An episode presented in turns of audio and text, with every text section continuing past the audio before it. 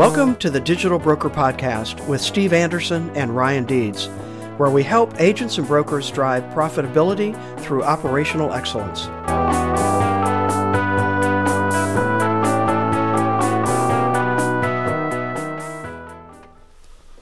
Hello, Ryan. How are you doing today? I'm doing well, Steve. I'm doing very well. Great to be with you again. And today we're going to be talking about the changing nature of the account manager. And I think the first thing, I want to start with is, okay, what do we call internal staff anymore, right? We've got CSR, customer service representative, CSA, customer service agent, account manager, account executive, all kinds of different names here. In some degree, it doesn't matter, but in a lot of degrees, I think it does matter. So what do you think about that? I think it matters hugely. It's funny. One of my account managers, she wrote an article on LinkedIn saying, I am not a CSR. So I think it's very interesting as you create the labels that you call these positions, you can start to denote what those responsibilities are. For most agencies, regardless of what they're structured as, some kind of frontline, client-facing, talk-to-the-client individual that we generally call an account manager. And then they have support staff underneath them that we would call some kind of assistant. And then they have somebody that's above them that may be more insurance technically knowledge, that's an AE, that's for select accounts that are higher value, is what I see. An AE and an account executive. That's right? Correct, an account executive. Well, one note I want to make is we'll put a link to that article in our show notes, so others can read that. I think that'd be a great resource. Agency size makes a difference. I think it makes a huge difference. Again, as you grow and the larger agencies have more operational sophistication. And the more operationally sophisticated they are, the more resources they can bring in for the account managers. What I see in a lot of cases is agencies don't provide a lot of tools to account managers to solve problems, which then just makes headcount the solution. Mm. The more tools that you can provide, and if that's a culture of innovation, because I think a lot of times we try to get innovative in agencies, but so much innovation comes from the account managers. They know the problems. They have ideas for the solution. So if you have a culture to cultivate that, you can bring those to fruition, increasing the engagement and the capabilities of that account manager. I think that's a huge thing. The smaller the organizations, typically they're just flooded with work. And if that account manager's coming in and they've just got tons of stuff to do on their desk, you can't expect them to be some innovative thinker that has the time to do that. Well, and I might push back a little bit on that because it seems to me that smaller organizations have more tools available to them at a lower cost than ever before. And so maybe by just renaming your staff, you help them think differently about what they do and how they go about doing it. So one of the trends I think I'm seeing, I don't know that I can call it quite a trend yet, but we're certainly seeing a lot of mergers and acquisitions within agencies and brokers, right? Big time. However, one of the interesting things that I think I'm seeing is there is a group of people that don't like working for a very large organization that might have come in and bought out, taken over, acquired an agency. And so they're splitting off and creating their own. Mm-hmm. So I think I'm seeing this divergence between larger brokers, right, that are acquiring, but more smaller agencies that are starting up. And I'm wondering, don't know this quite yet, but I'm wondering if their mindset is different because they've been in that larger and they're more willing to spend the money and look for some of those other options. So that even means the smaller agency, the account manager needs to change. That's right. Right. So I'm not quite ready to say the smaller agents and brokers don't have the resources or can. I think it's partly, actually, I think a lot of it is just mindset. Well, it's focus. It's going to be focus. If the account manager is the catch-all, which I think in a lot of cases the account manager feels mm-hmm. like the catch-all, mm-hmm. then that's what they're going to be. If, regardless of the size of the organization, if you have defined what you want that account manager to focus on, they are a lot more inclined to do that. If you've provided resources of some kind to offload rote task, they're going to be more able to be more consultative. They're going to be able to bring more value. So maybe it's not just size. I just think in a larger organization, and when I talk large, I'm talking, 50 person and above. Mm-hmm. Obviously, if you get into that 500 person and above, that's a different place also. That's right. And I think one of the things that drives account managers today is impact in the organization. When they have an idea that they can see that they actually was implemented and they changed a process in the organization, they get engaged. They get excited about that. That brings them out of their shell. And you said it just a bit earlier that they have the ideas. They do. They know what's not working. Yeah. And if there's an avenue for them to be able to communicate that somewhere that somebody listens, that's right. Right? And again, from my view, if they don't get punished for trying something that doesn't work or doesn't work as well the first time, you're going to build in that mindset into your organization of helping everyone be better. That's right. And figuring some of that out. And that talks to the culture, right? I mean, it really talks to the culture of the organization and making sure that people feel like they are empowered to do that. Yep. That's the thing that I like the most. I mean, when you look at my job, I love working with my account managers more than anything else and helping bring their ideas to fruition. Once you do that 2 or 3 times, you now have an engine. I mean, people call our agency innovative all the time, but it's really just because I took their ideas and we brought that to fruition. So it's lucky. Help them implement them. That's correct. Right? And gave them credit for... But how much easier is it to implement a solution that your account manager came up with other than having, a C-level or a manager come up with that and try to push that down? I've seen so much success with having my account manager come up with an idea, getting that into place for that account manager, and then proving out to their peers that worked. That's how you get true adoption. Because again, I think both of us realize technology is a tool that's oftentimes underutilized and misused. Correct. No question about that. So the question is, what does a great account manager look like today? I mean, the first thing that I look for is soft skills, to be honest. I mean, that's the first thing, really. Somebody who can look at a challenge with a smile, come up with a couple different options for that. They're quick thinkers. They are not confined by the dogmatic kind of this is how we do things. They're not afraid to push the boundaries. But the culture has to be right for them to be in a place to do that. I think that, the account managers that I've worked with, they want to do awesome stuff. They want to do great. Sometimes they're not empowered to do so. But, I think they get a bad rap. I really do think that the poor account managers get a bad rap because they are the heart and soul of the organization. And by empowering them and eliciting their ideas, your agency gets so much stronger. So really what you're saying is... what makes a great account manager today is great leadership. We stopped hiring for pure insurance knowledge, and we started hiring for adaptability in a lot of cases, right? How adaptable was that employee? How quick could that employee learn? And that has changed the dynamic of our organization quite a bit. Now you have 50 or 60 different people in that organization that are all kind of forward thinking and looking at, hey, why do we do it this way? And it's kind of a gut check when somebody comes in that's new and they ask you, why are you doing it this way? You want to get defensive about it. Mm-hmm. This is the way we've done it. But you've got to be open-minded. At the same point, that employee has to understand why you are where you are, how you got there, and what you've been through. And they're all trying to cover E&O and the 50 other things that they have to do on their plate, which I think is imperative. Again, the organization has to bring in the resources to offload some of those tasks to the account manager so they can do that higher value work. Right, yeah. And I have to say that I have seen several job descriptions for account manager, customer service agent, customer service representative, whatever the title is. Typically, there are 2 pages of tiny type of all the things that they need to do.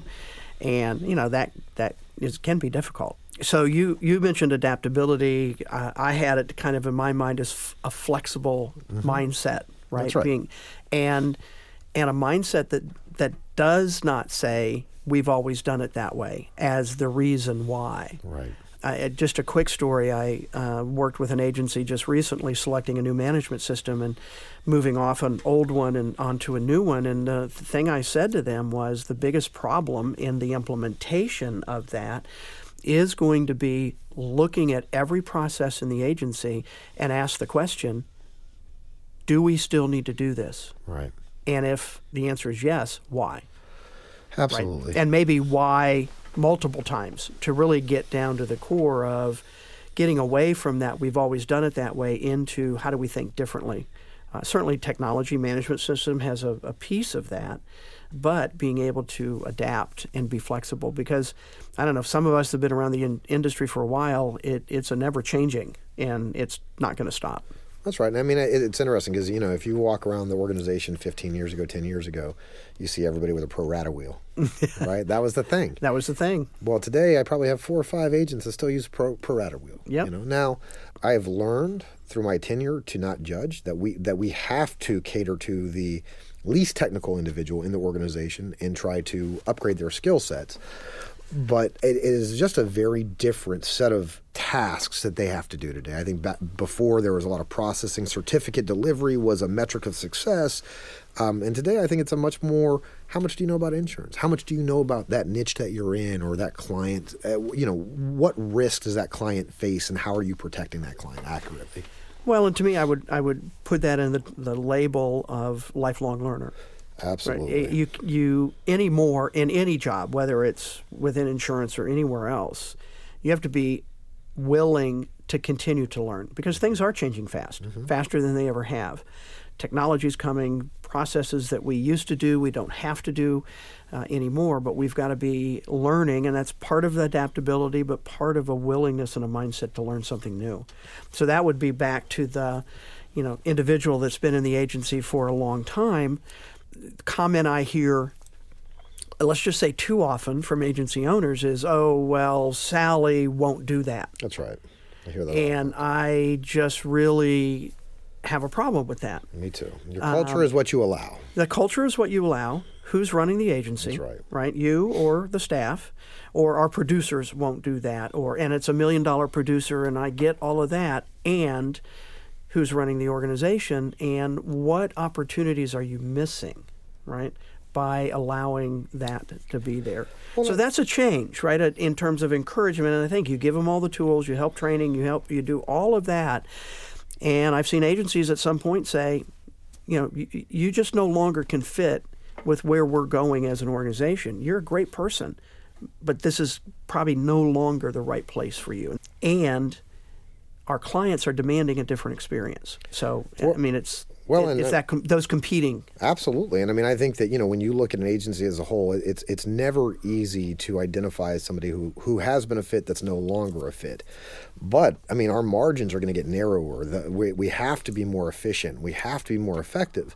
So those caveats that used to be easy to justify get a little harder to justify as you move forward. Mm-hmm. I've also seen where 1 or 2 people that really hold on to old technology or old process will set back the entire movement, which is why I've kind of shied away from enterprise-level adoption on technology anymore. I do small team stuff because I can get 1 engaged team, build that out, and those account managers are successful, and then I can illustrate that against other account managers that might not leverage it and say, hey, this is the deal. Mm-hmm. But I really think the account managers are caliber. I think that the ones that I've talked to through the agencies, they've already solved the majority of the problems. They all have a list of things they hate to do. They might be a mental list if you have never provided a mechanism as an agency owner to get that out. But that's when we talk about quick hits, easy things, put a Google form out. Say, what are the top 3 things you hate to do? Put that out to the agency, and now you have your target list on automated stuff, on automated outsourcing. What can we automate, right? What can we get out of here? Well, and I would say, what can we eliminate? That's right. Eliminate first. Yeah. Automate second. And then delegate. That's right. Right, and we'll talk about that in a future episode. But those are key, right, to helping them do their job well. And one of our notes in our conversation prior to this was, used to be a processor, but what can make them more valuable to clients in the organization by elevating their mindset and their ability to be a business partner with the clients, to really do risk management. That's right. And elevate your current staff. I mean, and customer experience is all over the place, and so we're trying to consistently provide more value to those customers. So if I have an account manager that's really knows social services very well, that is such a value add if that account manager is taking the time to understand that risk. Because when a new client calls in and says, hey, I'm looking for insurance, that account manager can say, well, have you thought about this? Have you thought about that? You really don't need this. Your limit's too high here, because they have an inherent knowledge of that. And there is nothing more valuable than that right there, in my opinion. I mean, that's why people come to an agent. That's why they don't go, that's part of our key value proposition, is to have that expert in your area help you identify the things that maybe that business owner doesn't see. Yeah, no question about it. So kind of a key question that I get a lot is, how do you determine how much each individual should handle? How big a book? What can they handle? What should they handle? What are the metrics, either internally or externally, that can be used to figure that out? That's where we use those three numbers that we were talking about in retention quite a bit, right? I look at three key elements: number of clients, number of policies, and the revenue that's associated with that aggregate. Because, a personal lines account manager has extremely high volume, but extremely low revenue. I mean, we've got one account manager in our organization that handles 15% of our entire client base, but represents less than 3% of our overall revenue. Mm-hmm. Now that is a very high transactional thing. We're using a lot of automation. We're using download and different service centers, but that account manager looks much different in data than an account manager in middle market or in high value commercial. You're going to have a $750,000 book in high value commercial, and they may have 20 clients. And it's funny, because in an agency, both those agents kind of look at each other and they think differently about each other. I've never seen where there's equality, right? If I'm a large commercial account manager, that's the most complex risk, and you don't understand my problems. If I'm doing personal lines, well, I've got volume. You have no idea the stuff that I face. So one of the things that we constantly try to do is illustrate to everybody else what weight each person is carrying, so they can understand that it's all different, but each one has its own value. Yeah, that's a really interesting thought process, to demonstrate to everybody in the organization, maybe even getting away from hierarchical, right? That's right. If you drove profitability as your key metric to indicate which was the most successful, you wouldn't look at it that way. And again, we talk about metrics, and that's that right. May be a key metric in terms of profitability, right, for a team, let's say. And again, management systems, some of the new, more modern ones, have the ability to get you down to that team level, right, as an indicator, right, of profitability. And a lot of times it depends on what the agency's paying, and in many cases the agencies don't pay tail forever on personal lines policy. Right. So that increases profitability hugely. But if you're not tracking profitability, you can't illustrate that to other account managers. They don't ever know. Yeah. So how do you measure? What can be, what do you use? I can say from my experience, there are several kind of outside resources in terms of surveys and information, the best practices study from the Independent Insurance Agents and Brokers of America. The National Alliance has what's called the GPS, Growth and Profitability Survey. Marsh Berry has some information. Is that helpful, or is that too generic? No, they're helpful. Marsh Berry is very good because they have a common methodology. But if you look at Assurex sometimes doesn't have a common methodology, and they say, hey, what's the count and what's the revenue and all this. And so different agencies will include different factors into that. And so you're not comparing apples to apples. But I do think it helps you have an indication of that. I mean, for us, we use number of clients, number of policies, and the aggregate of estimated revenue on a daily basis, and we show that to the account manager on their dashboard, so they understand that. And anybody can pull anybody else's dashboard in our organization to kind of see what they stand and what they're handling. Mm-hmm. Again, that was to try to de-silo things, right? Everybody has value. Everybody's important. And metrics would change by departments or type of business. So personal lines, small commercial, mid-market, large, each group. If you tell me three things, I can tell you where they sit. If you tell me the number of policies, the estimated revenue, and the number of clients, I can tell you if they're a small commercial, if they're middle market, if they're large, because each one of those is a data fingerprint. Mm-hmm. So we take a baseline over time to determine what normal looks like for that. And then we can determine if there's deviation from that normal and figure out why that is. Is this person so much more efficient than this other person, or what that looks like? Well, and then even drill down even further, if they are much more efficient, why? That's right. What are they doing, right? What can we replicate elsewhere? Or are they missing steps? Or they, right. That's, either way, that's right? More efficient, or they're not doing all the work that they need to be doing. That's correct. And again, an indicator back to management, whatever that looks like in your organization, to help know. So you're managing by exceptions by having those metrics in place. Right. And I mean, I think that if they're a producer-centric agency and producers run the show, all your account managers know that. All your account managers know that they're second-class citizens in there. And the vast majority of independents that I work with, that's how the account managers feel. Mm-hmm. They feel like second-class citizens. I think the successful agencies in the future change that dynamic drastically, and the account managers probably become one of the main differentiators in service. Well, and it's a bit of a counterintuitive in that when we talked about retention, key driver of revenue and profitability in an agent is keeping the business. And I would suggest that the account managers have the 90% of the ability or touch point to keep the clients, you know, within the organization. Yeah, an operations executive that I was working with last year, she put this so perfectly. She said, I could lose every one of my producers tomorrow, and we would continue to exist for multiple years. But if you lost every one of your account managers, they walked out of here, this place crumbles tomorrow. Mm. You know, because the retention, the growth of those accounts that you're retaining, you could do that with account managers. Mm-hmm. And you don't, you know, the producers have to bring on new business, but the more that you retain, the less you need those producers. I mean, it just depends on your growth projections and your growth goals. Yep. But I thought that was, if every agency felt that way and that was from the top to the bottom, I think you would see such a drastic change, because I do think the account managers feel like the whipping boy in a lot of cases.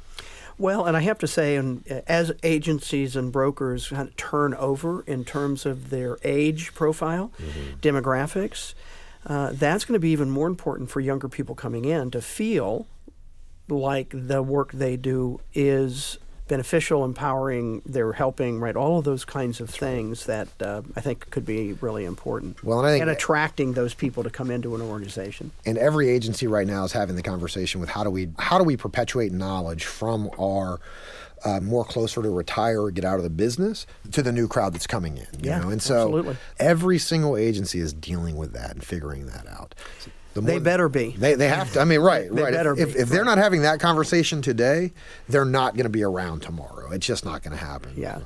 They'll be around for a while, but their effectiveness will, you know. But I'd be curious for our listeners. I mean, when you analyze your agency, when you take a look at your organization, you know, are they putting the things in place that you believe they need to be able to get the knowledge from the more senior down to the newer staff? Are there actual processes in place? I see a lot of agencies doing a lot of different things, but I'd be very curious to hear from our listeners about that. Yeah, that'd be great. And you can give us feedback by emailing us at digitalbroker@useindio.com. That's USEINDIO.com. Love to have your questions, your feedback, and, you know, any other thoughts that you might have on this episode or any future episodes. What are you asking? What are you struggling with? What are the problems that you're trying to face? Well, I think one of those is the account manager's changing, and that role is changing, and we need to be thinking about that now. So hopefully, Ryan, we've given our audience a little bit to think about in this episode. Celebrate your account managers, their principals. Give them claps on the back, because those are the folks that are going to drive you into the future. I believe that. There's no better place to end than that, Ryan. Thanks. Hey. Thanks for listening to this episode of The Digital Broker with Steve and Ryan.